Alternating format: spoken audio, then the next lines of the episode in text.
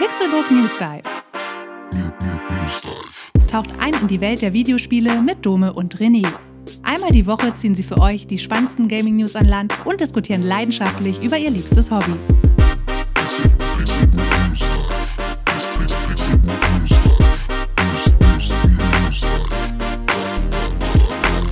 Möge die Macht mit euch sein in einer neuen Ausgabe des Pixelbook News Dive. Ich bin Dome und an meiner Seite sitzt Cislord René Deutschmann. Oh, ich habe schon gerade gedacht, oh, ich will ein Sith Lord sein und dann habe ich meine Macht benutzt und dich so beeinflusst, dass du auch Sith Lord sagst. Und ja, ich bin ganz schön fieser Kerl und du, du Jedi-Schurke, ah, nee, Jedi sind ja keine, ich bin ja der Schurke. Du Jedi-Meistertyp, wie geht's dir? Das sind nicht die Podcaster, die ihr sucht. Mir geht's auch gut. Sehr, sehr gut sogar. Aber ich glaube, dir geht's sogar noch ein bisschen besser, denn du bist ja mal wieder im Urlaub, richtig? Mal wieder im Urlaub, richtig. Wir haben es ja schon angekündigt. Nur diesmal ist es eigentlich äh, wirklich mal Urlaub. Also ähm, ich hatte die letzten Male Urlaub immer so ein bisschen, ähm, ja, so Halburlaub. Es waren immer so verlängerte Wochenenden oder es war eine Reise mit meiner Familie, wo ich alles planen musste oder wo ich dann auch noch äh, alleine irgendwie auf den Hund aufpassen musste oder sonst irgendwas. Und äh, immer hatte ich das Laptop dabei und musste noch mal irgendwas machen für die Arbeit. Und ähm, jetzt ist es wirklich mal Urlaub und zwar auch länger als drei, vier, fünf Tage. Ähm, und das fühlt sich sehr gut an. Also hier wirklich mal rauszukommen, morgens einen Kaffee zu trinken, mhm. die Balkontür aufzumachen und man hat einfach nur äh, Sonnenschein, äh, Rasen, äh, Bäume ein Feld und dann den Elbe-Seitenkanal vor der Tür. Das ist hier schon sehr schön. Also das äh, habe ich auch gebraucht und ähm, ich habe mich auch die ganze Woche schon auf unseren Podcast hier gefreut. Also das ist für mich hier keine Arbeit jetzt, sondern das äh, ist wirklich Zeit mit meinem Freund verbringen. Hallo Dome. Hallo René. Ja, das freut mich sehr, dass du ein bisschen ausspannen kannst.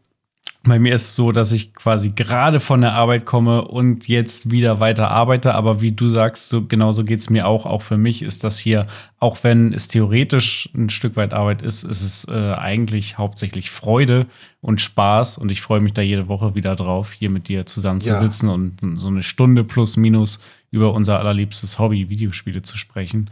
Und äh, genau das werden wir auch heute wieder tun. Bevor wir aber mit den eigentlichen Themen einsteigen, hattest du noch, und das habe ich so ein bisschen angeteasert in der Anmoderation, äh, eine Sache, äh, über die du gerne mit mir reden wollen würdest. Was war das denn nochmal? Ja, also wir haben schon so ein bisschen äh, vor der Sendung drüber gequatscht, aber äh, das ist ja so eine so eine Sache, die kann man auch mal in einem Podcast besprechen. Und zwar gibt es ja gerade die neue Star Wars Serie auf Disney Plus ähm, namens Obi-Wan. Äh, oder sie heißt Obi-Wan Kenobi, ne? Komplett der ganze Name. Mhm. Und ähm, ja, die habe ich jetzt äh, bis zur aktuellsten Folge geschaut. Und da habe ich ein paar Gedanken zu und wollte einfach mal ein bisschen, ja, austauschen. Wie, wie, wie findest du die denn so und so weiter? Weißt du? Ja, sehr, sehr gern. Ich habe nämlich auch die ersten Folgen geguckt. Zum Zeitpunkt der Aufnahme sind vier Folgen bis jetzt äh, veröffentlicht worden. Ja. Und äh, die haben wir jetzt beide geschaut. Und äh, ich würde sagen, ja, reden wir mal ganz kurz darüber. Äh, kleine Spoilerwarnung, also kann natürlich sein, dass wir hier das eine oder andere Detail, was da so ungefähr passiert, verraten. Wir versuchen uns ein bisschen äh, zurückzuhalten, aber wenn ihr da noch gar nichts gesehen habt und da überhaupt nicht gespoilt werden wollt, dann spult vielleicht einfach mal zwei Minuten Einfach vor. ins nächste Kapitel springen. Ich habe das hier markiert. Dann könnt ihr jetzt einfach ins nächste Kapitel in der Podcatcher-App, außer ihr seid bei Spotify, da geht das natürlich nicht. Aber ich weiß ja, aufgrund unserer Analytics, die meisten Leute hören uns über Apple Podcasts. Und da sollte es sowas auch geben. Also einfach ins nächste Kapitel, wenn ihr nichts über Obi-Wan wissen möchtet. René Deutschmann, Audioproducer, steht zu Ihren Diensten, meine Damen und Herren. Gerne, gerne. Ja, Dome, was, äh, was hältst du denn von der Serie? Ja, also erstmal finde ich es cool, dass es eine neue Serie gibt, die auch Obi-Wan äh, beleuchtet, weil äh, die Serie beleuchtet ja wirklich einen Zeitpunkt, einen Abschnitt im Star Wars-Universum, über den wir, wir beide zumindest als Fans der Filme, aber jetzt mhm. nicht so sehr der Comics, der Animation-Serien oder äh, Bücher etc., was es sonst noch gibt. Bestimmt äh, gibt es da das eine oder andere Medium, wo äh, auch diese Zeit in irgendeiner Form schon beschrieben ist, aber das haben wir jetzt noch nicht wirklich mitbekommen. Deswegen freue ich mich, dass es da jetzt eine Serie zu gibt und ich finde es awesome, dass sie Ewan McGregor äh, wiedergeholt haben als Oh ja. Obi-Wan Kenobi Mhm. und sogar Hayden Christensen äh, als Darth Vader. Das finde ich auch überragend.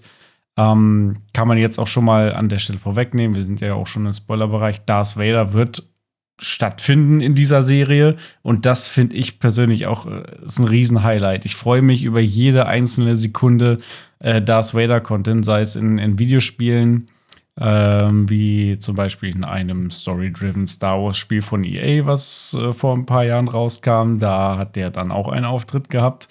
Und äh, jetzt eben auch in dieser Serie oder in Filmen wie Rogue One. Also es kommt ja immer mal wieder vor, dass der, dass der irgendwie noch mal einen Auftritt kriegt. Ähm, und das sind für mich immer die, die ganz großen, großen Highlights. Ja, da stimme ich dir tatsächlich zu. Also ähm, er wird zum Glück auch dezent eingesetzt und es ist jetzt nicht jede Folge nur Darth Vader, sondern ähm, man sieht den, ich glaube in den vier Folgen gibt es so drei etwas äh, größere Szenen mit ihm. Einmal, wo er halt seinen Helm bekommt, einmal, wo er ähm, Obi-Wan fangen möchte und es nicht schafft. Und einmal, wo man ihn auf Mustafa in seiner Basis nochmal sieht. Und ähm, alle diese Szenen mit ihm sind, sind gewaltig sozusagen. Mhm. Die machen Spaß, so da hat man richtig Bock. Und äh, da hat man auch immer noch Schiss, finde ich. Und das finde ich halt auch so toll, dass es, äh, dass, dass man da irgendwie diesen Respekt immer noch nicht verloren hat, oder wir zumindest nicht. Ähm, das ist bei einem Kylo Ren zum Beispiel bei mir nicht so stark gewesen, auch wenn ich den äh, im, im Gesamtzusammenhang auch cool finde, so dass es den gibt. Ähm, eine Sache, die mir, oder das hast du auch gerade schon erwähnt, die mir aufgefallen ist, ich finde, sie ziehen auch ein paar coole Parallelen zum äh, Spiel Jedi Fallen Order, Mhm. weil da spielt man ja auch in Mustafa und ich erinnere mich ans Ende, wo man halt auch mit der Macht äh, zum Beispiel Wa Wasser äh, abhalten musste. Stimmt. Und genau das passierte dann auch. Also ich habe irgendwie das Gefühl gehabt, ah, okay, also entweder machen sie das hier bewusst, dass man halt so ein paar ähm, Incentives bekommt, dass, dass das hier, dass das der gleiche Ort ist, so, damit man sich irgendwie dran erinnert.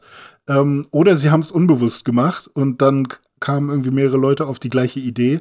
Aber äh, das fand ich irgendwie ganz nett.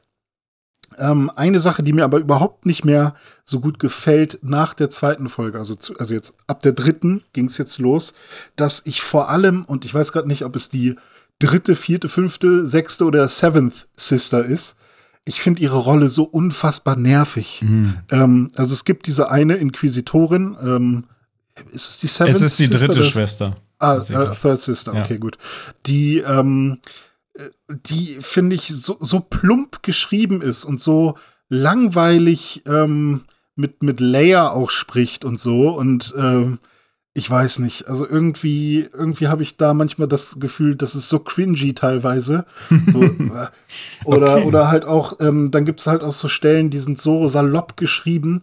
Ähm, es gibt diesen einen Typen, hieß er Ward, glaube ich, der wollte dann ähm, äh, Obi-Wan helfen, ähm, von dem Planeten zu flüchten. Und da wurde dann irgendwie, hatte zuerst gesagt, nee, das mache ich nicht. Ich habe mir genug zu tun. Und da musste Obi-Wan irgendwie nur zwei Sätze sagen, ja, aber es wäre doch ganz cool.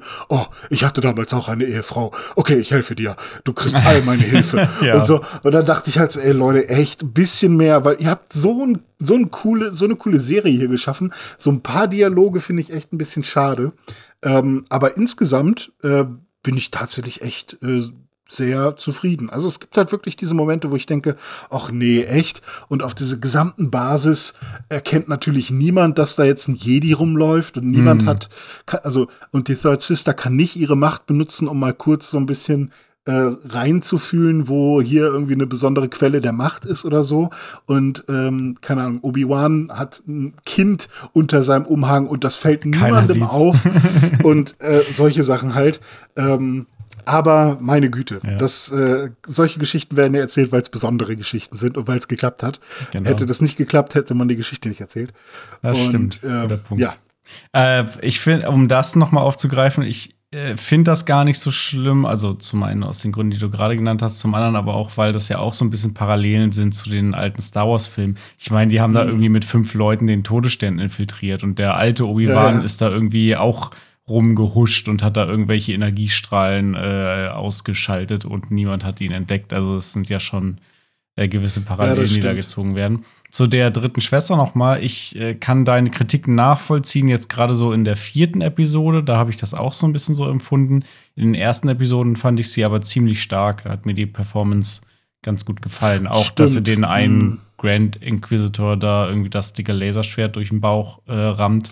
Ja, das stimmt. Ähm, fand ich schon irgendwie. Ich, ich würde es auch nicht der Schauspielerin oder so ankreiden, sondern ich habe halt irgendwie das Gefühl, die haben ihr die hat eigentlich eine richtig wichtige und coole Rolle.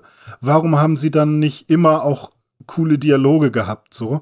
Weil an manchen Stellen sind die Dialoge doch vollkommen fein und geil und funktionieren und manchmal dann wirklich so, äh, lahm, okay, wow. Ähm, aber meine Güte, also äh, sind Kleinigkeiten wahrscheinlich. Ja. Ist halt kein Tarantino, wo die Dialoge alles sind, sondern hier geht's eher darum, dass man irgendwie mal ein leuchtendes Laserschwert sieht. Äh, eine Szene fand ich da auch besonders cool, wo Leia befreit wird äh, alles wird dunkel, Laserschwert geht an, zip, und dann werden zwei Stormtrooper einfach mal weggehauen. Mhm. Oder ein Stormtrooper landet auch einfach mal in einem, in einem äh, Wassereingang äh, und dann sieht man noch die Rüstung so schwimmen. Und äh, solche Kleinigkeiten finde ich dann halt auch besonders cool, die, die ähm, ja, bereiten mir oh. dann ein kleines Lächeln. Und diese eine Szene, wo der, wo der Stormtrooper vom Wachturm fällt und auf diese Laserbarriere fällt und einfach mal so zweigeteilt oh, ja. wird. Das da in der Wüste, ne, krass, ne? Mit, ja. mit, mit Frack. Ja. Frack das Arschloch. Genau. Ich dachte wirklich, er wäre nett. ja. Der wird von äh, Zach Braff gesprochen, habe ich herausgefunden. Ah, okay. Dieser Frack, also von dem Typen von Scraps, von ja. dem JD. Ähm, aber halt auch irgendwie runtergepitcht und alles. Das ja, aber eine sehr interessante Serie. Wir haben noch eine Sache herausgefunden, wo Dom und ich uns äh, noch nicht ganz einig sind. Ähm, und da, das, äh, da muss man noch mal warten, wie die Serie zum einen zu Ende geht ja. und man könnte noch ein bisschen anderen Research machen. Es kann sein, dass da ein Plothole ist, weil Leia lernt da ja definitiv Obi-Wan kennen. Zwar als Ben, und vielleicht weiß sie da auch schon, dass er Obi-Wan heißt und so weiter, aber in Star Wars Episode 4, also in dem ersten Star Wars-Film, der damals rausgekommen ist, ähm, bittet sie ja Obi-Wan um Hilfe. Und da muss sie erstmal erklären, wer sie ist und ähm, dass ihr, dass äh, Obi-Wan ja damals mit ihrem Vater gemeinsam gekämpft hat und dass es super nett wäre, wenn er ihr helfen würde. Und das würde dann nicht so viel Sinn ergeben. Und das äh, finde ich sehr interessant. Also wenn sie das verkackt hätten, ja, da wäre ich ein bisschen traurig. Ich glaube ja, dass, das, dass sie das so erklären, dass sie eben nicht weiß, dass er Obi-Wan Kenobi ist, sondern dass er halt hm. Ben ist, ein Freund von ihrem Vater und jetzt nicht viel mehr. Aber du sagst es, die Serie ist jetzt gerade vier ähm, Folgen alt. Kann natürlich auch ja. sein, dass sie jetzt in den nächsten äh, X Folgen, die da noch kommen, äh, sich dann noch krass anfreunden und sich ihre ganze Lebensgeschichte erzählen. Dann wäre das natürlich auf jeden Fall dann ein kleiner ja. äh, Plotfehler. Sozusagen. Ist auf jeden Fall super interessant. Ich bin gespannt. Und ähm, ihr merkt schon, Dome ist da eher noch ein bisschen ähm, äh, ja, weicher und netter und lässt, lässt, äh, lässt dann noch ein bisschen Spielraum. Und ich bin da ein bisschen härter und dann werden wir mal gucken, wer am Ende zufrieden ist. Bei, nach dieser Serie. Wer, wer sagt, also ob ich dann sage, okay, ja, alles gut, Erklärung genügt mir. Oder ähm, ob Dome dann sagt, oh, Mensch, ey, René, jetzt hast du mir aber die Serie versaut. Ja, aber es, vielleicht liegt es auch daran, dass ich ja vor kurzem erst Halo, die Serie, geschaut habe und deswegen jetzt äh, mich sehr über Star Wars freue, weil selbst wenn die die Serie noch irgendwie so halb verkacken, ist es auf jeden Fall immer noch besser als Halo. Ja. Leider. Ist eigentlich eine gute Taktik. Immer eine schlechte Serie gucken, während man eine, eine gute oder eine mittelgute Serie guckt oder eine Serie guckt, von der man will, dass sie gut ist, weil dann äh, kann man mit der schlechten Serie immer äh, abgleichen. Ist gar das, nicht so verkehrt. Das stimmt. So, aber ich glaube, äh, das soll es für heute mit Star Wars und Serientalk gewesen sein. Äh, ich würde sagen, René, dann kommen wir mal zu den Videospiel-News der Woche. Square Enix arbeitet an einem neuen Just Cause. Xbox Cloud Gaming geht den nächsten Schritt und packt die App auf Smart TVs. Und Halo Infinite bekommt im Juli einen ersten Beta-Test zur Koop-Kampagne. Und im Dive sprechen wir über die State of Play von PlayStation. Die fand letzte Woche statt und da wurden wieder ein paar Spiele angekündigt.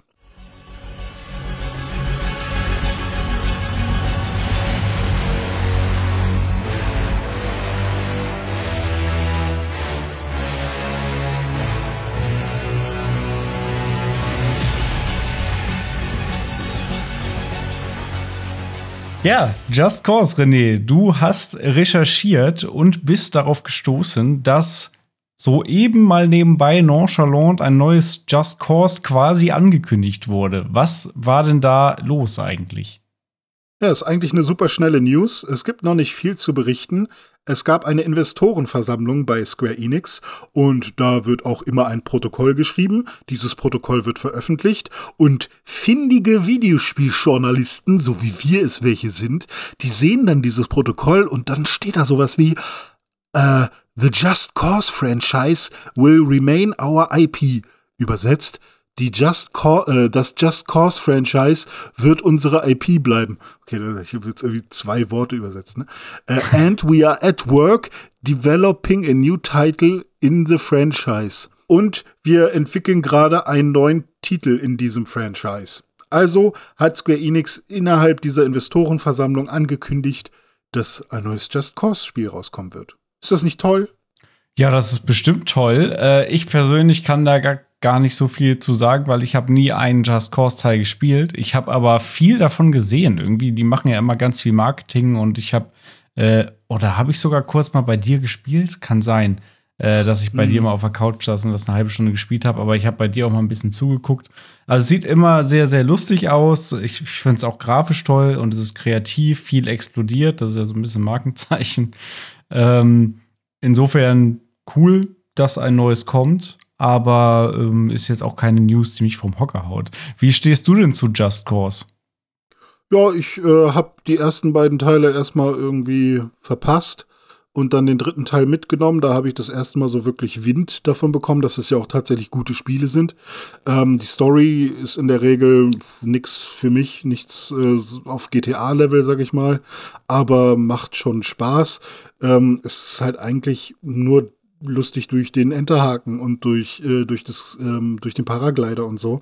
Und dass man eben so wilde, verrückte Sachen äh, auf einer großen Insel machen kann. Und ich bin mal gespannt, wo es dann hingeht. Weil wir mhm. haben in Just Cause eigentlich auch schon ähm, ja so die Standard äh, Biome, Länder, ähm, Kontinente irgendwie abgearbeitet. Vielleicht geht's ja mal in irgendeine größere Stadt. So. Mal gucken. Ja, das aktuellste Just Cause ist, glaube ich, Just Cause 4 für die großen Plattformen, wo sie dann viel mit äh, Wind, Wirbelstürmen und so weiter gespielt haben, mit einem Wingsuit etc. Und dann ja, gibt es ja noch dynamisches ein, Wetter und so. Ja. Genau, genau, auch mit Blitzen und so. Ähm, und dann gibt es ja noch ein Just Cause für Mobile. Ähm, aber nach dem, was, also nach diesem Zitat, was wir hier vor uns haben, klingt es für mich eher so, als würde man an einem neuen großen Just Cause arbeiten, also an einem Just Cause 5. Aber das wissen wir eben noch nicht genau. Just Cause ist für mich so ein Spiel, das ich, glaube ich, am ehesten mal spielen würde, wenn es in zum Beispiel dem Xbox Game Pass inkludiert wäre. So ein Spiel, was ich mir jetzt nicht unbedingt kaufen würde, aber was ich mir dann für einen Nachmittag mal runterladen und ein bisschen, bisschen Spaß haben würde. Äh, eventuell auch als Cloud-Spiel, denn wenn man Xbox Game Pass Ultimate Member ist, dann kann man ja mittlerweile auch auf allen möglichen Geräten Xbox Cloud Gaming nutzen. Und demnächst braucht man dafür nicht mal mehr eine Xbox oder ein PC, sondern kann einfach auf seinem Samsung Smart TV zocken.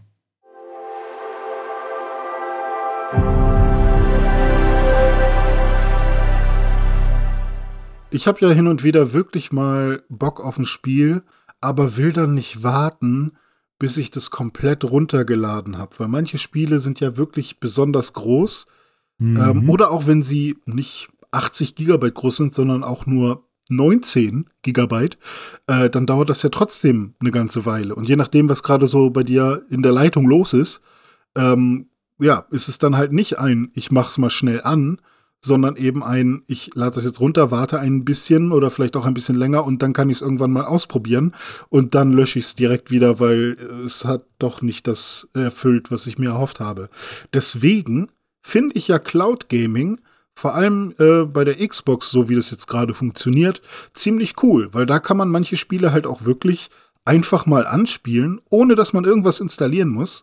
Und ähm, wenn, wenn die einem dann besonders gut gefallen, lädt man sie runter und da hat man sie dann in besonders guter Qualität. Genau so sieht's aus. Und Microsoft ist jetzt eben dabei, seinen Cloud Gaming Service noch weiter auszubauen. Ähm, der Schritt auf die Samsung Smart TVs ist einer von vielen.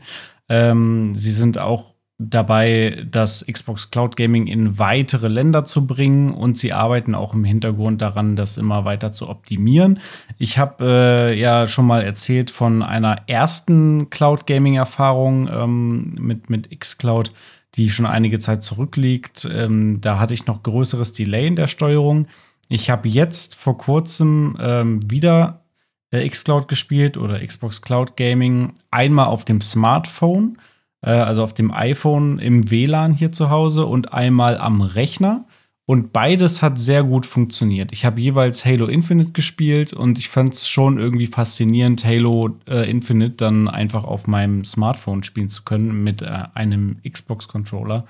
Ähm, und am PC hat es auch sehr gut funktioniert. Am PC war vor allem lustig, dass die Ladezeiten äh, mit äh, Cloud Gaming viel kürzer waren, als wenn ich Halo Infinite nativ äh, von meiner Festplatte starte, obwohl ich eine ähm, SSD habe.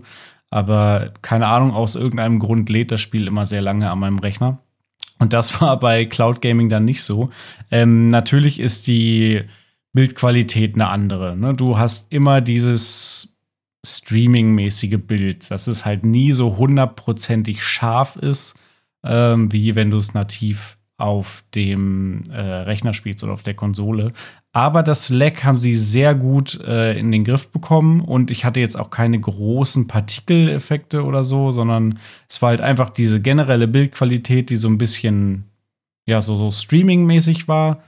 Ähm, aber das Spiel an sich hat sehr gut funktioniert. Also ich habe irgendwie am Handy habe ich eine halbe Stunde gespielt, am Rechner über Cloud Gaming sogar fast eine Stunde. Und ähm, da war ich schon sehr happy mit. Ähm, hast du in letzter Zeit da mal eine Erfahrung mitgemacht? Äh, ja, aber nur so mittelgute wie immer. Also ähm, ich habe jetzt halt auch keine Top-Titel gespielt, wo die vielleicht noch mal andere Serverkapazitäten rauf packen, sondern wir haben, glaube ich, mal gemeinsam State of Decay ausprobiert. Ah ja, richtig. Und äh, das war so mittelgut. Mhm.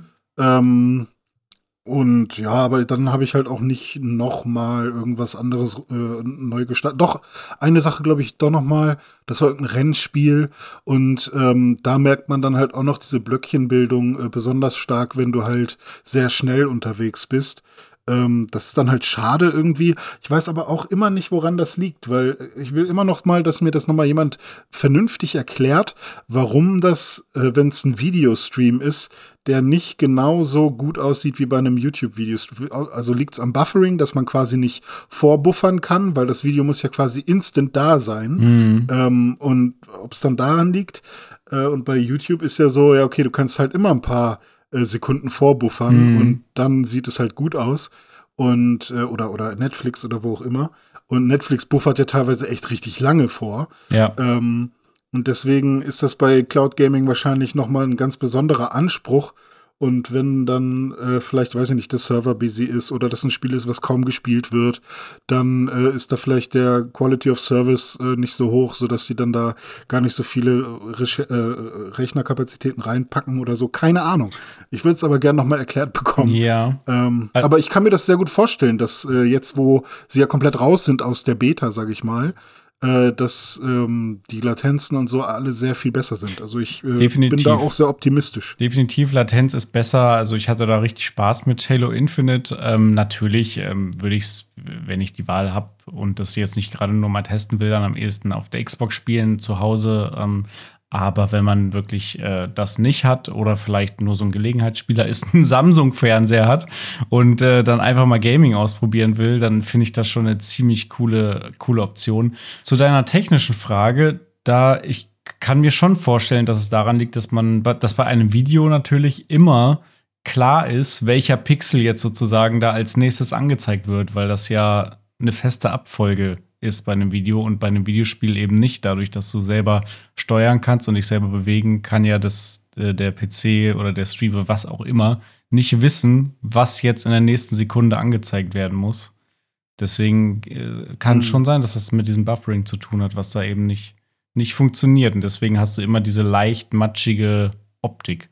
Aber das ist jetzt nur Theorie. Ich bin da auch kein Experte, würde das auch gerne mal erklärt bekommen von jemandem, der da richtig intuit ist. Und äh, du hast es angesprochen, ich habe es angesprochen, Halo Infinite. Äh, ich habe, ich, es ist eins meiner Lieblingsspiele. Ich habe es jetzt gestreamt, ich spiele es regelmäßig immer mal wieder. Und im Juli können wir es vielleicht sogar zusammenspielen.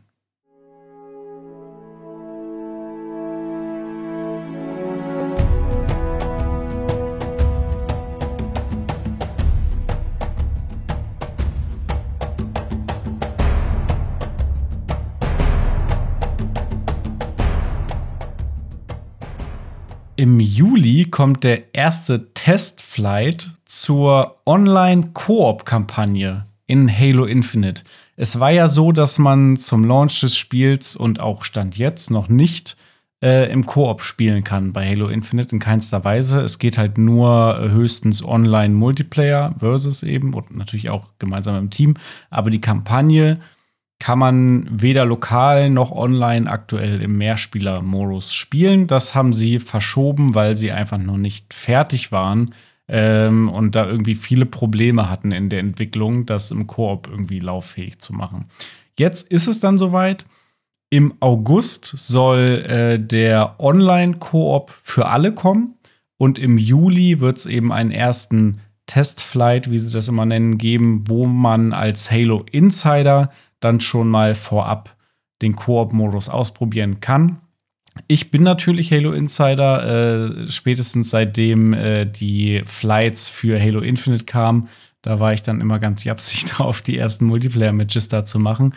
Äh, ich glaube, ihr, ihr alle, meine Freunde, seid das mittlerweile auch, weil ich euch alle damals dazu genötigt habe, dass wir da diese, diese äh, ersten Halo-Multiplayer-Matches machen. Ähm, ich hätte auf jeden Fall Bock drauf, ähm, wenn wir dann im Juli mal zusammen die Kampagne ein bisschen zocken würden. Jo, bin ich am Start. Aber ähm, da ändert sich dann nichts, oder? Da kommt jetzt nicht noch Content hinzu, weil also ist dann quasi einfach nur die Kampagne von vorne, oder? Die wir dann spielen würden. Ich denke ja. Äh, ich habe da keine weiteren Informationen zu, wie dieser Koop-Modus dann aussehen wird. Ob es so ist wie bei Halo 1, dass du dann einfach da zweimal den Master Chief sozusagen hast, oder ob du äh, oder ob sie es so machen wie bei Halo 3 zum Beispiel. Da hat ja dann einer den Arbiter gespielt, während der andere den Master Chief gespielt hat. Ich weiß nicht genau, wie sie das hier machen werden, ob es hm. irgendeine logische Verbindung geben wird innerhalb der Story, ob das irgendwie aufgegriffen wird oder ob es. Einer ist der Chef, der andere ist irgendwie der, der nur mitkommt ja, oder so. Ja, oder du spielst. Ja, bin, bin ich mal gespannt. Oder, ja, genau. Also keine Ahnung, ich bin auch gespannt, aber ähm, das Wichtigste ist ja, dass man das Gameplay zusammen erleben kann und dann zu zweiter irgendwie in einem Wartalk durch die Open World zu fahren und dann da äh, äh Aliens zu verprügeln. Da habe ich schon Lust drauf. Ja, voll. Ich würde auch wieder die 100% anstreben und mit dir jedes einzelne kleine, ähm, ja, weiß nicht, Allianz, ist es noch die Allianz? Ah, ich habe schon wieder lore-mäßig, keine Ahnung. Ähm, Banished. Je, je, ja, Banished sind es diesmal, genau richtig. Ähm, jedes einzelne Camp auseinandernehmen. Das, das, also das war ja das Coole an Halo Infinite. Ja. Äh, neben, neben der Story an sich, die man ja dann durchspielen möchte. Aber dass wirklich jedes Camp wie so eine Mini-Mission oder so ein Mini, ähm, ah, weiß ich nicht, halt so, also die ähm, einzelnen Kämpfe, die du damals in den Leveln hattest, die nach und nach, also linear kamen, sind jetzt einfach nur ver verstreut. Mhm. Und die sind teilweise auch richtig knackig und die muss man echt öfters machen, bis man die schafft. Und das ist, glaube ich, das Geile. Und wenn man das noch zu zweit macht, also da freue ich mich eigentlich drauf.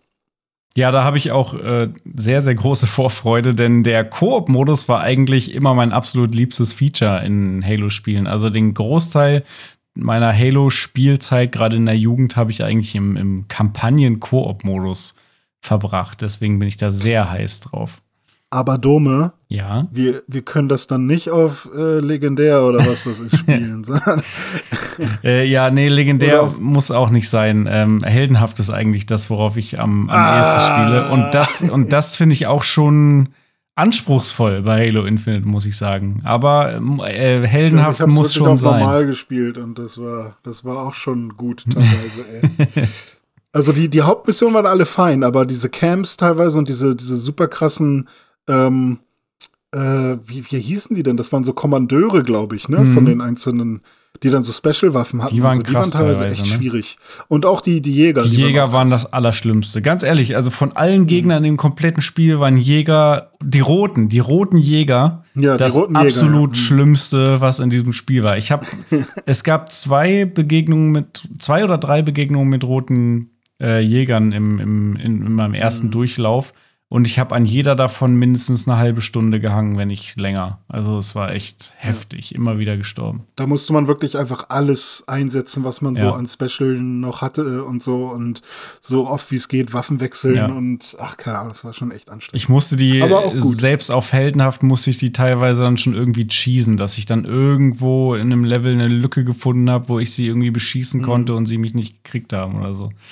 Naja, das können wir dann jedenfalls zu zweit angehen. Äh, übrigens, äh, da ist ja bis jetzt die Rede vom Online-Koop. Es wird auch ein Splitscreen-Koop geben, der soll aber erst später im Jahr erscheinen. Also auch noch 2022, Stand jetzt, aber eben erst wahrscheinlich eher gegen Ende des Jahres.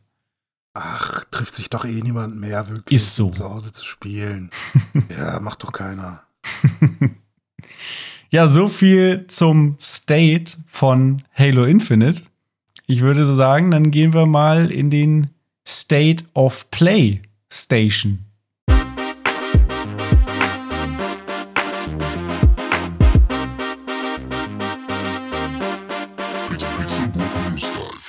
Dome, wusstest du, dass die PlayStation 20 Millionen Mal verkauft wurde? Also die 5er. Die PlayStation 4 wurde 116 Millionen äh, Mal verkauft, also fehlt noch ein bisschen was, äh, bis die PlayStation 5 da rankommt. Sony sagt, ja, das ist leider nicht das, was wir uns so erhofft haben. Äh, Videospieler sagen, ja, aber warum gebt ihr uns denn auch nicht mehr? Was auf jeden Fall dabei helfen wird, PlayStation-Konsolen zu verkaufen, sind neue Spiele. Und eben diese wurden ja auf der State of Play einige angekündigt. Und ein paar davon, äh, da könnt, könnte man sagen, ja, äh, war klar, dass die irgendwann kommen äh, würden. Und ein paar andere waren halt welche, wo man äh, sagen würde, hey, cool, hätte ich nicht mitgerechnet, zumindest nicht jetzt. Und ähm, wir können ja einfach mal anfangen mit einem Spiel, äh, von dem ich gedacht hätte, dass es irgendwann rauskommt, ähm, aber vielleicht auch nicht jetzt schon, nämlich Resident Evil 4. Das soll am 24. März 2023 rauskommen. Und äh, Resident Evil 4 ist ja eines der besten Videospiele ever made. Ähm, auch vielleicht für viele das beste Resident Evil, was jemals rausgekommen ist. Neben Resident Evil 2. Und ähm, das hat auch schon mal ein Remake bekommen. Nee, sorry, ein Remaster. Bekommt jetzt aber genauso wie Resident Evil 2 und 3 ein Remake. Und äh, der Trailer sieht okay aus, den man dazu gesehen hat. Da hat man jetzt noch nicht sehr viel Gameplay oder so gesehen. Aber ähm, ja, meine Hoffnung ist, dass äh, sie sich da genauso viel Zeit nehmen und genauso viel Mühe reinstecken wie bei dem Resident Evil 2 ähm, Remake, denn äh, man hat schon gemerkt, dass Resident Evil 3 Remake, das äh, ja war dann im Vergleich nicht mehr so besonders. Ähm, und da hatte man schon eher das Gefühl, dass die das nochmal so schnell hinterhergeschoben haben, um nochmal ein bisschen Kohle ähm, nachzu, äh, ja, nachzuholen. Nachzuholen. Ein bisschen Kohle noch, noch abzugreifen. Und äh, bei Resident Evil 4, da, da muss es halt sitzen. So, das ist so einfach nur meine Hoffnung, dass, dass, dass die da genauso viel Fleiß reinstecken wie auch im zweiten. Ja, ich fand den Trailer auch ganz nett. Also die Grafik sah ganz gut aus, aber jetzt, man konnte jetzt auch noch nicht so viel erkennen im Trailer, weil ähm, ja, man hat immer kurze Ausschnitte gesehen und dann mit der Schwarzblende, also viel, viel Schwarz in dem Trailer insgesamt. Ja. Ähm, aber die Grafik sah schon gut aus. Man hat schon gesehen, dass das jetzt natürlich die neue Engine ist, die sie da verwenden. Ähm, Resident Evil 4, lustigerweise der einzige Resident Evil Teil, den ich gespielt habe. Auch nicht durch, mhm. aber vielleicht so das erste Drittel.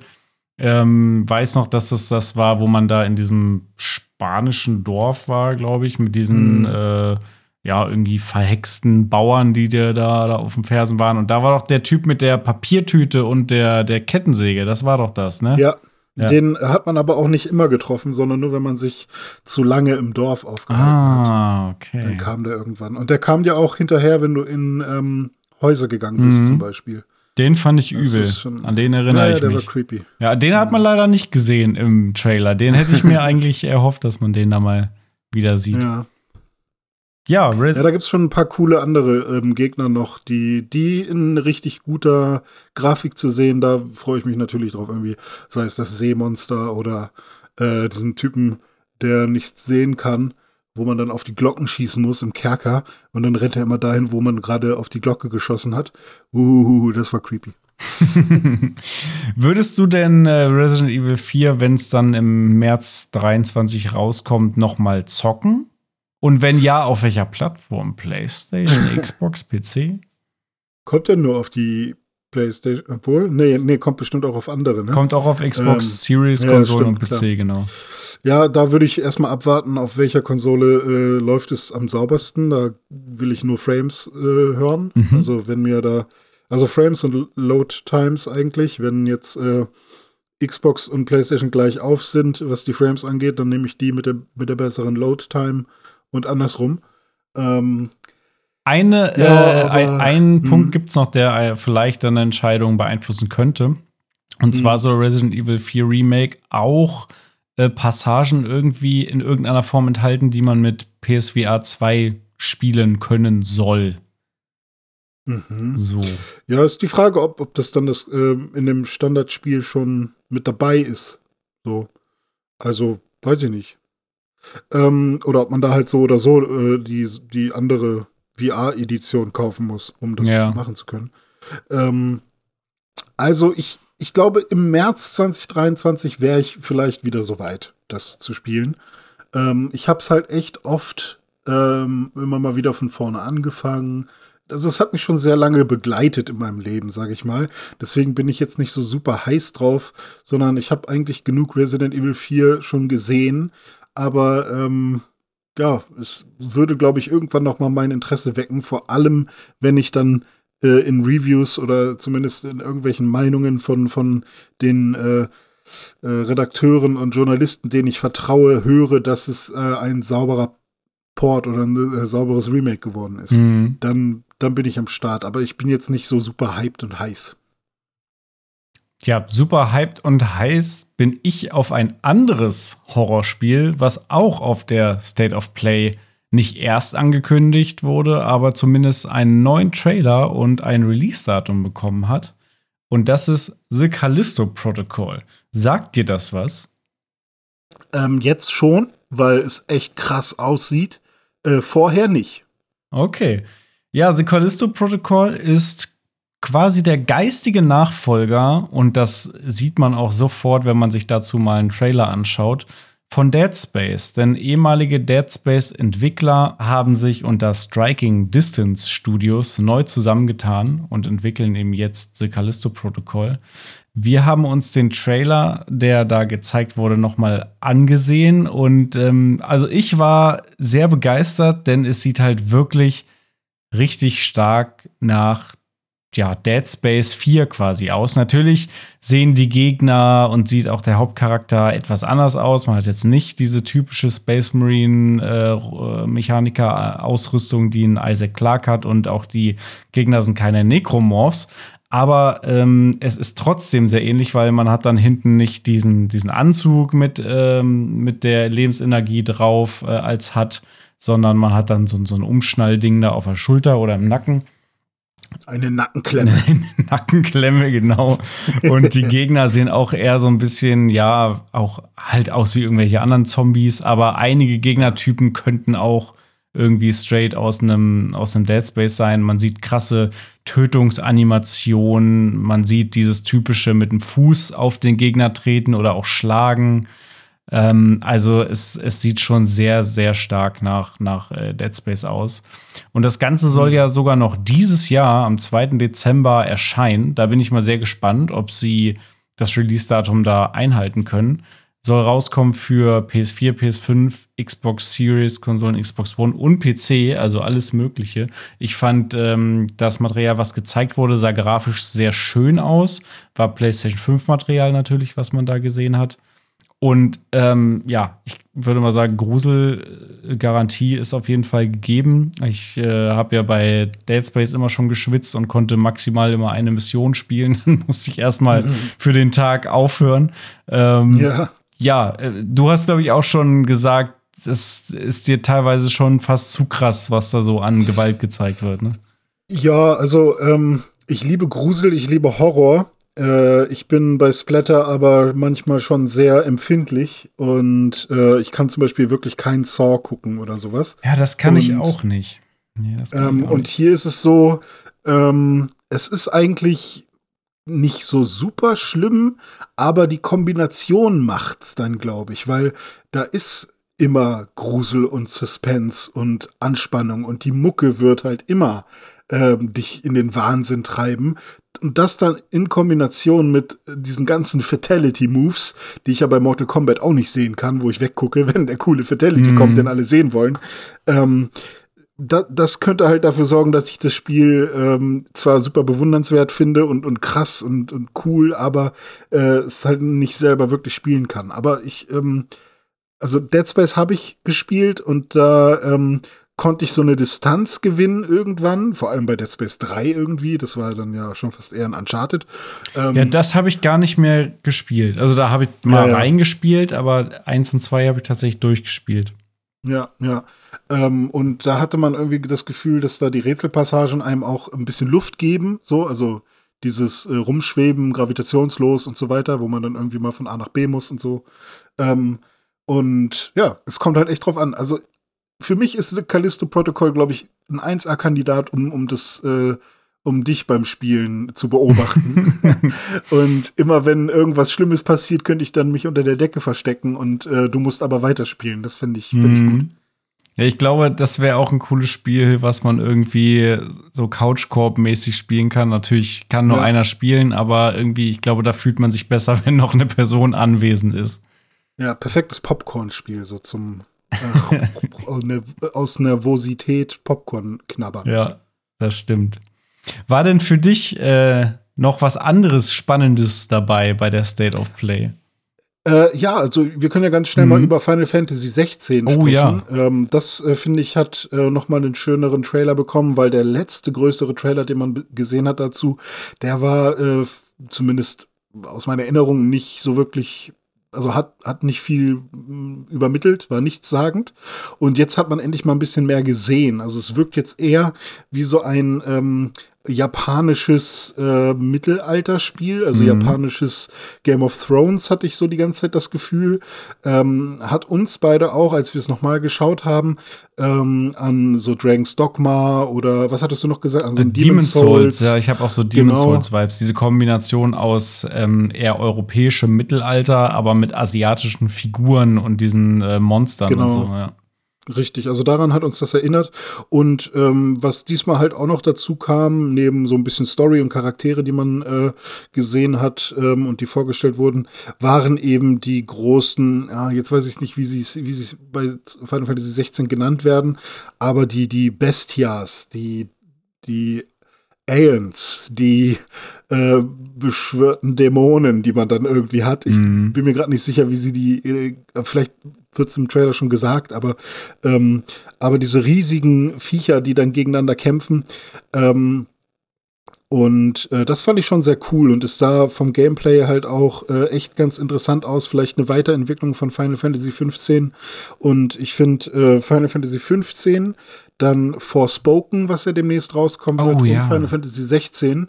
Äh, die drei haben ja vom Gameplay alle so ein bisschen was ähnliches. Dieses Rumspringen, äh, mm. hin und her huschen und super schnell angreifen in der Luft oder am Boden und so. Und ähm, ja, da bin ich mal gespannt. Ich hoffe, ich hoffe, dass es äh, storytechnisch auch äh, cool wird und nicht zu, ja, weiß ich nicht, nicht zu wild. Bei Final Fantasy ist erstmal alles wild, aber es gibt dann irgendwann auch immer so einen Grad, der für mich ein bisschen zu wild ist.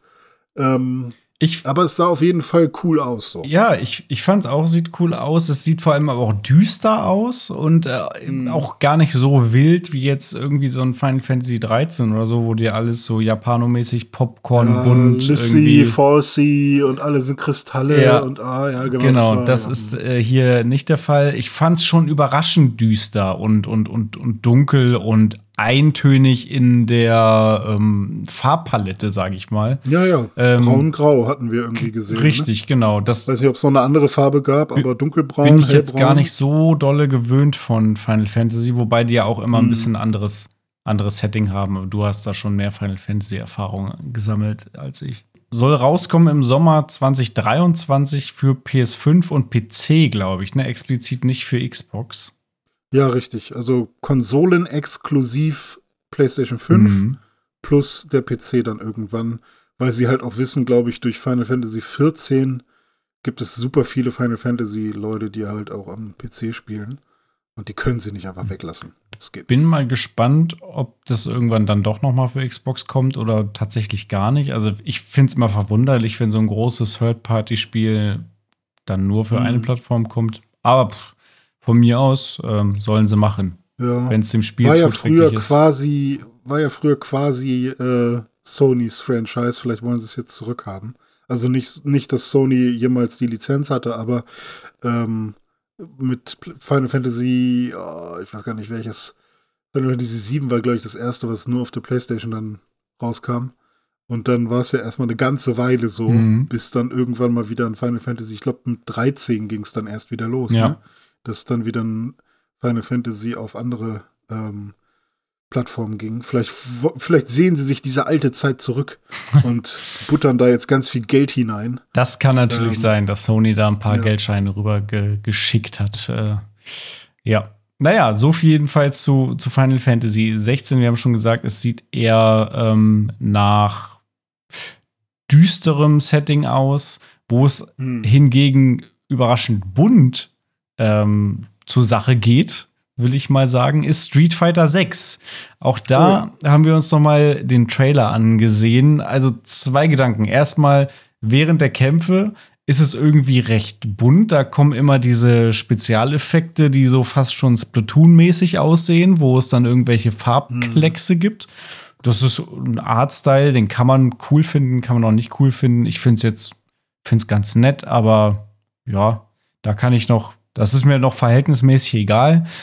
Mhm. Was aber sehr spannend ist bei Street Fighter 6 in dem neuen Trailer, der gezeigt wurde, man wird in irgendeiner Form Open World mäßig rumlaufen können in einer Stadt und dann da irgendwelche Kämpfe starten anscheinend.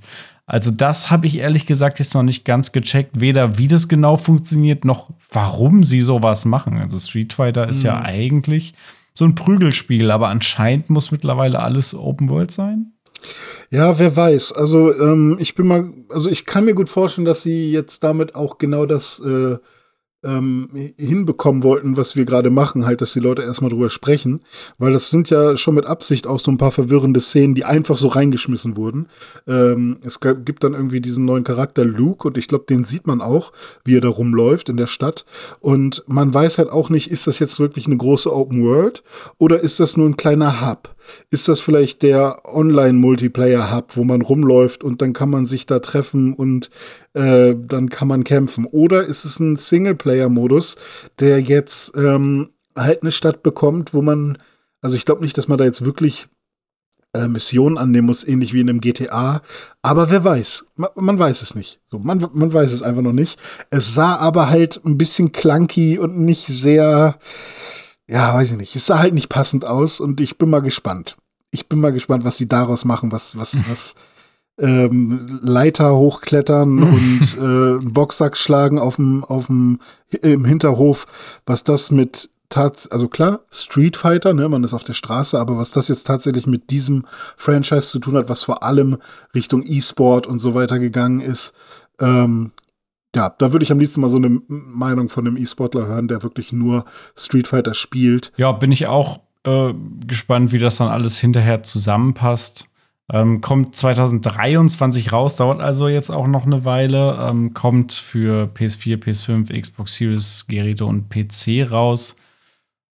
Boah, Street Fighter 6. Das Logo haben sie auch nicht geändert, ne? Äh, da gab es ja auch diese Kontroverse mhm. um das neue Street Fighter Logo. Finde ich auch selten ja. hässlich, ehrlich gesagt, aber okay. Ja, die Kontroverse war, glaube ich, dass sie das einfach irgendwo vom Stock Market äh, gekauft haben ja. und äh, dann haben Leute das herausgefunden, hey, das ist doch eins zu eins das ja. Logo von da und da. Und äh, es ist das Logo auch immer noch. Sie haben da so ein bisschen, ja, weiß ich nicht, so Metalltexturen oder irgendwas drauf gemacht. Weiß nicht, ob es Metall war oder ob es Dreck war. Eine Textur ist da jetzt mit äh, drauf gekommen, aber es ist halt immer noch das äh, das Stock-Logo. Ja, das hat auf jeden Fall die Fans verärgert. Ähm, ja, wirkt halt auch so ein bisschen wie, ähm, wie wenig Effort kann man irgendwo reinstecken und irgendwie ein neues Logo machen, wo man aber auf der anderen Seite eigentlich selber äh, Logo hat, was ja auch einen gewissen Stil hat, der auch Tradition hat. Also ich meine, Street hm. Fighter gibt es jetzt schon ewig. Ich habe mein erstes Street Fighter auf dem Super Nintendo und auf dem Mega Drive gespielt mit Street Fighter 2. Und die haben ja diesen, diesen coolen äh, Stil eigentlich da schon gehabt im Logo. Ähm, der, ja. der, der es selbst wert wäre, kopiert zu werden, sozusagen von anderen. Und dann mhm. davon wegzugehen für so einen Stock-Look. Also bin ich auch kein Fan von. Aber hey, ja.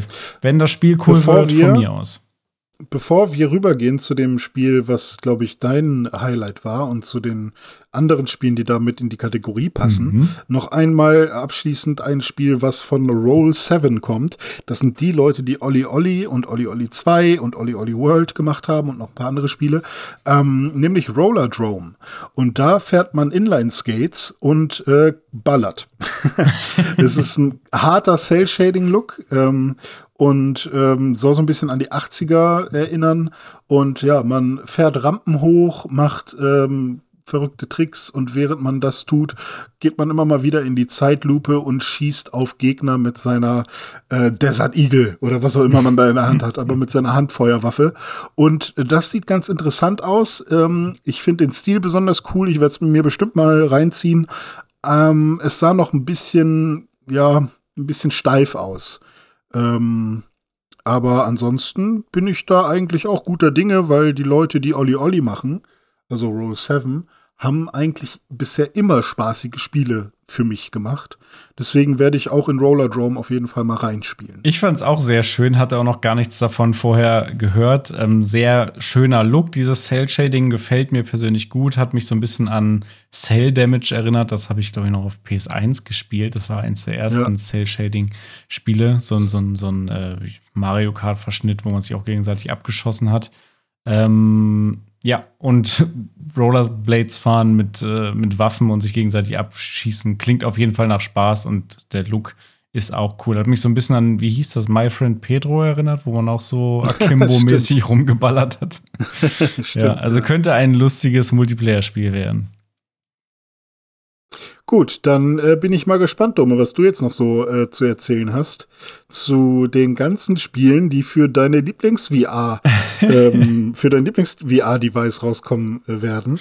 Ja, wir. PlayStation VR 2. Genau. Bekommt nämlich äh, ja, diverse Spiele. Genau, wir haben es ja letzte Woche schon predicted, dass sie wahrscheinlich was auf der State of Play zu PSVR 2 zeigen werden. Und genau das haben sie auch getan. Es gibt zum einen eine äh, etwas längere Liste an Spielen, die noch für PlayStation 2, äh, nee, andersrum, nicht PlayStation 2 VR, das hätte keiner sehen wollen, äh, PlayStation VR 2 kommen werden, wie zum Beispiel Resident Evil Village, was nochmal einen äh, VR-Port bekommt, The Walking Dead, Saints and Sinners Retribution, was ich was mich grundsätzlich erstmal nicht interessiert, aber als VR-Spiel schon irgendwie interessant aussah. Und No Man's Sky. No Man's Sky wird Endlich. auch für PlayStation VR 2 kommen und das ist ja der Punkt, auf den ich seit Jahren warte. Eine VR-Brille, die dann irgendwie, die dann hoffentlich zu einem halbwegs erschwinglichen Preis kommen wird und aber auch eine gewisse Qualität mitbringt und darin dann ein gutes Sci-Fi-Raumschiffspiel zu spielen. Das ist ein Traum, den ich schon seit vielen Jahren habe. Und das könnte hier auf der PS5 mit PSVR 2 und No Man's Sky dann endlich wahr werden. Ähm, ich, da hätte ich wirklich richtig Bock, das noch mal zu spielen. Äh, sobald die PSVR 2 irgendwie verfügbar sein wird, werde ich versuchen, da wirklich so schnell wie möglich so ein Ding zu ergattern, weil wir wissen ja, wenn man da nicht in der ersten Welle dabei ist, wir sehen es bei der PlayStation, dann kann es mhm. auch mal sein, dass man dann eine ganze Weile lang erstmal leer ausgeht. Also mal schauen, ähm, wie sich das verhält. Hast du zu äh, No Man's Sky VR irgendwelche Gefühle? Hast du da auch Bock drauf? Mm, ja, ich würde es mal ausprobieren. Mein Problem ist ja, dass ich ähm, ja, also nicht mehr so krasse Höhenangst, aber dass ich ähm, krasse Symptome und Schwindelgefühle bekomme, wenn ich fliege. Und ähm, das könnte ich mir bei No Man's Sky dann sehr krass vorstellen, wenn ich da irgendwo in, im, im Raum äh, bin. Weil ich krieg halt jetzt schon, wenn ich mir einfach nur äh, so Google Goggles aufsetze, diese Pappdinger und mich dann mal in ein Flugzeug oder in, ein, in eine Achterbahn setze und ich weiß, ich sitze fest auf dem Boden, aber hab das Ding auf, dann macht das schon irgendwas mit meinem Gehirn, dass ich wirklich denke, ich fliege gerade durch die Luft. Mhm. Deswegen weiß ich nicht, wie das bei No Man's Sky dann ist. Alles, was auf dem Boden stattfindet, hey, cool. Ähm, aber auch das erste Mal äh, die Oculus Rift auf äh, zu haben, als ich die damals auf hatte, ähm, da war ich nur auf einem sehr hohen Haus. Das war schon crazy. ähm, aber ähm, ich würde es auf jeden Fall ausprobieren und vielleicht äh, hilft mir das ja auch, ähm, mich daran zu gewöhnen. Und das wäre auch cool. Äh, deswegen, ähm, ich fand es sah an manchen Stellen ähm, ähm, von den Effekten her, ich weiß nicht, ob das auch im echten Spiel, also in dem Nicht-VR-Spiel so ist, ähm, ein bisschen rougher aus. Ähm, und an anderen Stellen wieder überhaupt nicht. Also zum Beispiel gab es da so Explosionsanimationen, die so ein bisschen aussahen, als wäre das einfach nur so ein 2D-Sprite gewesen. Und da habe ich so gedacht, hm, ist das jetzt äh, nur für die VR-Version so oder sieht äh, ist No Man's Sky halt einfach immer noch das Indie-Spiel, was wir alle kennen? Ähm, aber insgesamt war ich schon ziemlich beeindruckt, was die halt aus dem Spiel äh, gemacht haben von, von früher, wenn man sich so anschaut, was da jetzt alles abgeht. Ne? Also mit, mit den ganzen Raumschiffen, die äh, äh, rumfliegen, mit, mit dem Multiplayer und so. Und ich glaube, es ist dann ja auch die aktuellste Version mit allen äh, Add-ons, die man halt so hat. Und das wäre schon ziemlich geil, ne? da einfach noch mal in VR rum, rumlaufen zu können. Definitiv. Wir haben es auch vorhin schon im Vorgespräch gesagt. Ähm, ganz, ganz großen Respekt geht daraus an, an die Entwickler von, von No Man's Sky, ähm, was die aus diesem Spiel gemacht haben. Der äh, Sean Murray da vorneweg. Ähm, es kam ja raus und wurde damals ja erstmal nicht so gut angenommen, weil viel weniger Content als irgendwie mal versprochen wurde und galt quasi schon als tot. Und das hat ja so eine krasse Entwicklungsstory, wird von Patch zu Patch, von, von Erweiterung zu Erweiterung besser. Alles kostenlos. Also du musst das Spiel nur einmal irgendwo gekauft haben und kriegst immer diese Erweiterung. Jetzt dann auch noch VR, Multiplayer, keine Ahnung, was es da alles mittlerweile gibt. Völlig irre. Ich bin, äh, ich, ich ziehe meinen Hut äh, vor Sean Murray und seinem Team und sage Danke und weiter so. Und ähm, ja, ich kann es kaum erwarten, da in VR dann irgendwann mal reinzustarten. Wäre denn Horizon Call of the Mountain auch noch was für dich? Ja, das ist dann der, der große PlayStation Exclusive VR-Titel, den sie noch da aus dem Hut gezaubert haben. Ähm, ja, also ich habe es mir jetzt angeguckt und ich weiß noch nicht genau, es ist, äh, es ist äh, irgendwo noch für mich zwischen ähm, einem Half-Life Elex und einem ja, so einem typischen äh, Jahrmarkt VR. Ich habe hier verschiedene Settings und so eine Schießbude und hier kann ich ein bisschen schießen, hier kann ich ein bisschen klettern, äh, so Gedöns. Also ich weiß noch nicht, ob, äh, ob es sich mehr so Set-Piece-mäßig anfühlen wird, so wie einzelne Minispiele, so Versatzstücke, die dann alle für sich irgendwie mal eine halbe Stunde Spaß machen. Oder ob es wirklich, ob sie es wirklich schaffen, ein in sich geschlossenes, kohärentes Spiel zu machen, wo du wirklich ähm, eine Story hast und dann so durch dieses Spiel durchgehst mit dann mit einem ja mit einer guten Frequenz und einer abwechslungsreichen Herangehensweise von ähm, so Rail-Shooter-Passagen, dann so Bogenschieß-Passagen, Bosskämpfen, Kletterpassagen und Story und so weiter und so fort. Das ist für mich noch ein großes Fragezeichen, ob sie das so hinkriegen. Ähm, aber ich meine, es ist ähm, Horizon, es ist Guerilla Games, es ist Sony. Ich habe schon halbwegs Vertrauen, dass das was Anständiges wird.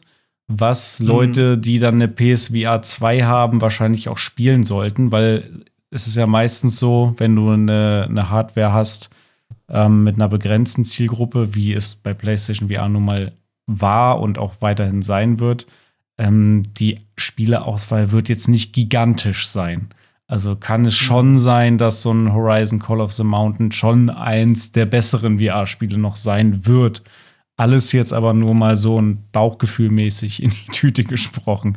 Ähm, wie sind denn deine Gefühle bei dem, was da gezeigt wurde? Ja, also ich glaube, es wird entweder ähm, das Spiel, was man auf jeden Fall spielen muss, wenn man PlayStation VR 2 hat. Also dieser System Seller sozusagen, wo man einfach sagt, wow, das ist geile Kletter-Experience, geile Grafik, geiles Bogenschießen, macht einfach alles Spaß. Ähm, oder es ist halt einfach so ein nices Gimmick, was einfach für Horizon-Fans, ähm, die, die sowieso super dolle äh, in Horizon verliebt sind, ähm, noch mal eine Schippe draufsetzt und dann quasi, ey cool, ich kann die Dinos jetzt auch noch mal aus der Ego-Perspektive sehen. Also eins von beiden wird's, aber es wird, glaube ich, nicht einfach nur so ein mittelmäßiges, hingerotztes Ding. Es wird ein, eines der beiden, also entweder wird's wirklich alle ansprechen und für die geil sein oder eben zumindest für Horizon-Fans richtig geil sein. Ja, we will see. Das war jedenfalls die State of Play von Sony. Ja, gab noch ein paar andere Kleinigkeiten, aber das ist so unser Kon Kondensat, alles, was wir so äh, rausgefiltert haben. Und ich würde sagen, Dome, damit äh, können wir den Dive beenden.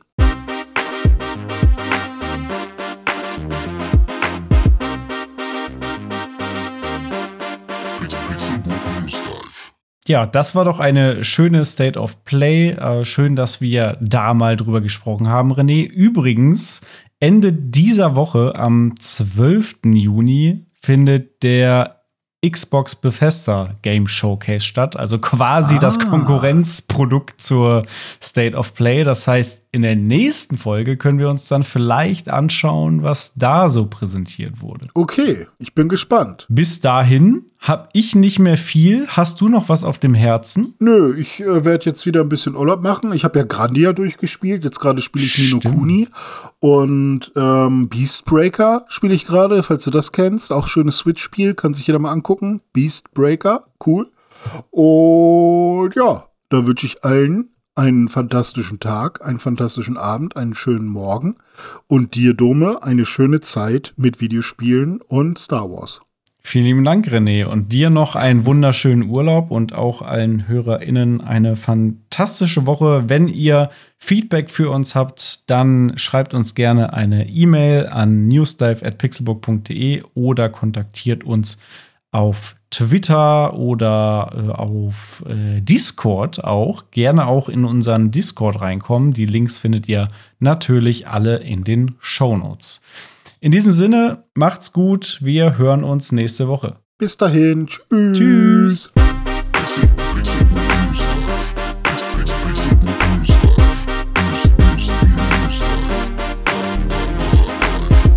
Pixelbook News Dive findet ihr auf Twitter unter @pixelbooknews. Wir freuen uns auf euer Feedback und positive Rezensionen. Mails schreibt ihr an newsdive@pixelbook.de und wenn ihr die Jungs direkt erreichen wollt, nutzt at dizzyweird oder at Dominik Eulmann auf den sozialen Plattformen.